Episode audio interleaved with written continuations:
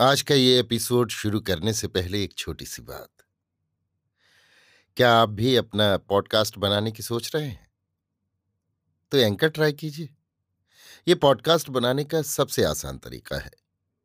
Number एक, ये free है। नंबर दो, इसमें कई सारे ऐसे टूल्स हैं जो आपको अपने फ़ोन और कंप्यूटर पर रिकॉर्ड और एडिट करने की फैसिलिटी देते हैं। नंबर तीन आप अपने पॉडकास्ट को डिस्ट्रीब्यूट भी कर सकते हैं, जिससे इसे स्पॉटिफाई और दूसरे प्लेटफॉर्म पर सुना जा सके। तो डाउनलोड कीजिए फ्री एंकर ऐप या विज़िट कीजिए एंकर डॉट एफ़ पर अपना पॉडकास्ट स्टार्ट करने के लिए। ये तो थी एक छोटी सी जानकारी, और अब शुरू करते हैं एपिसोड का सिलसिला।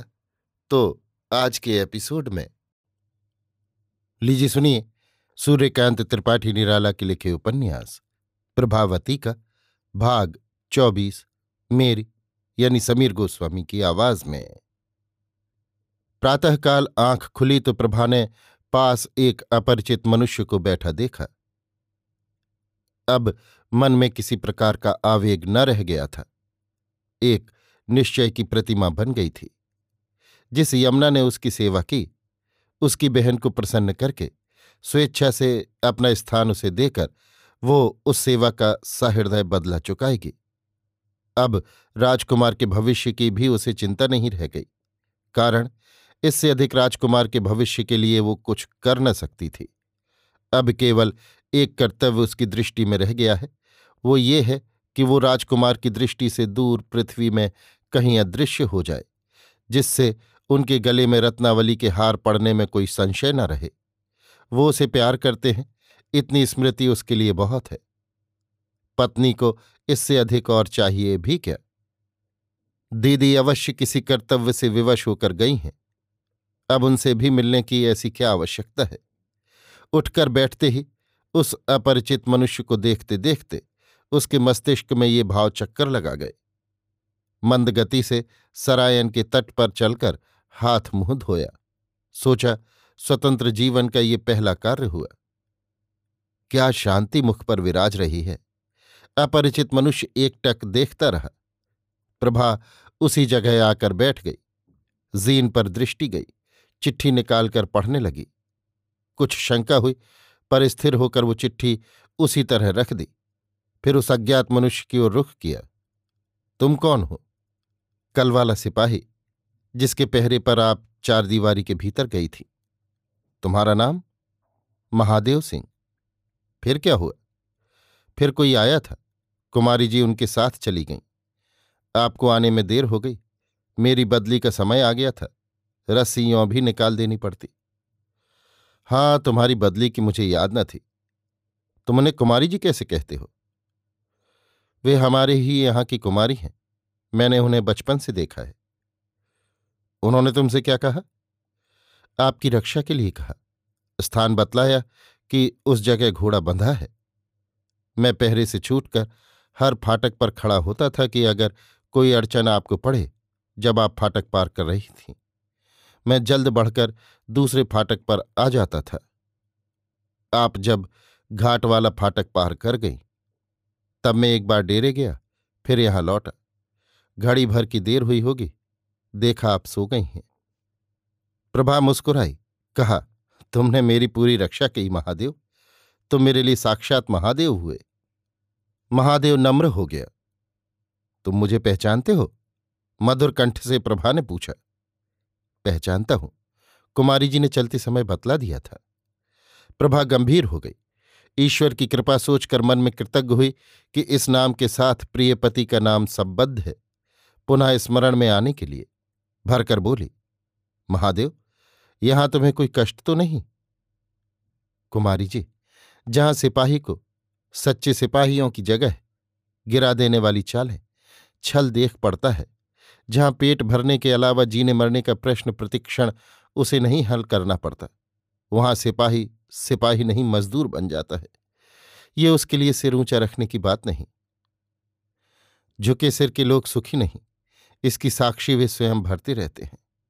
पर कुमारी जी, अब आपको जल्दी ये स्थान छोड़ना चाहिए। प्रभा सोचने लगी। कुछ क्षण वातावरण स्तब्ध रहा। ज्यो ज्यो प्रभा गहन से गहनतर क्षेत्र में प्रवेश करती गई, निकलकर स्थिर दृष्टि सिपाही पर रखते हुए पूछा, तुम मेरे साथ रहोगे? सिपाही खुश हो गया। बोला, आपके साथ मुझे अच्छा सुख होगा।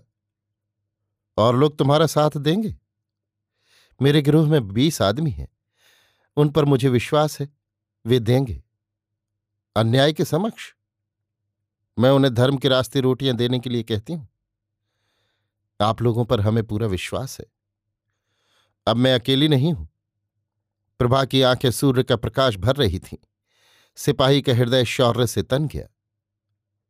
मुझे आप पर, कुमारी जी पर जैसा विश्वास है।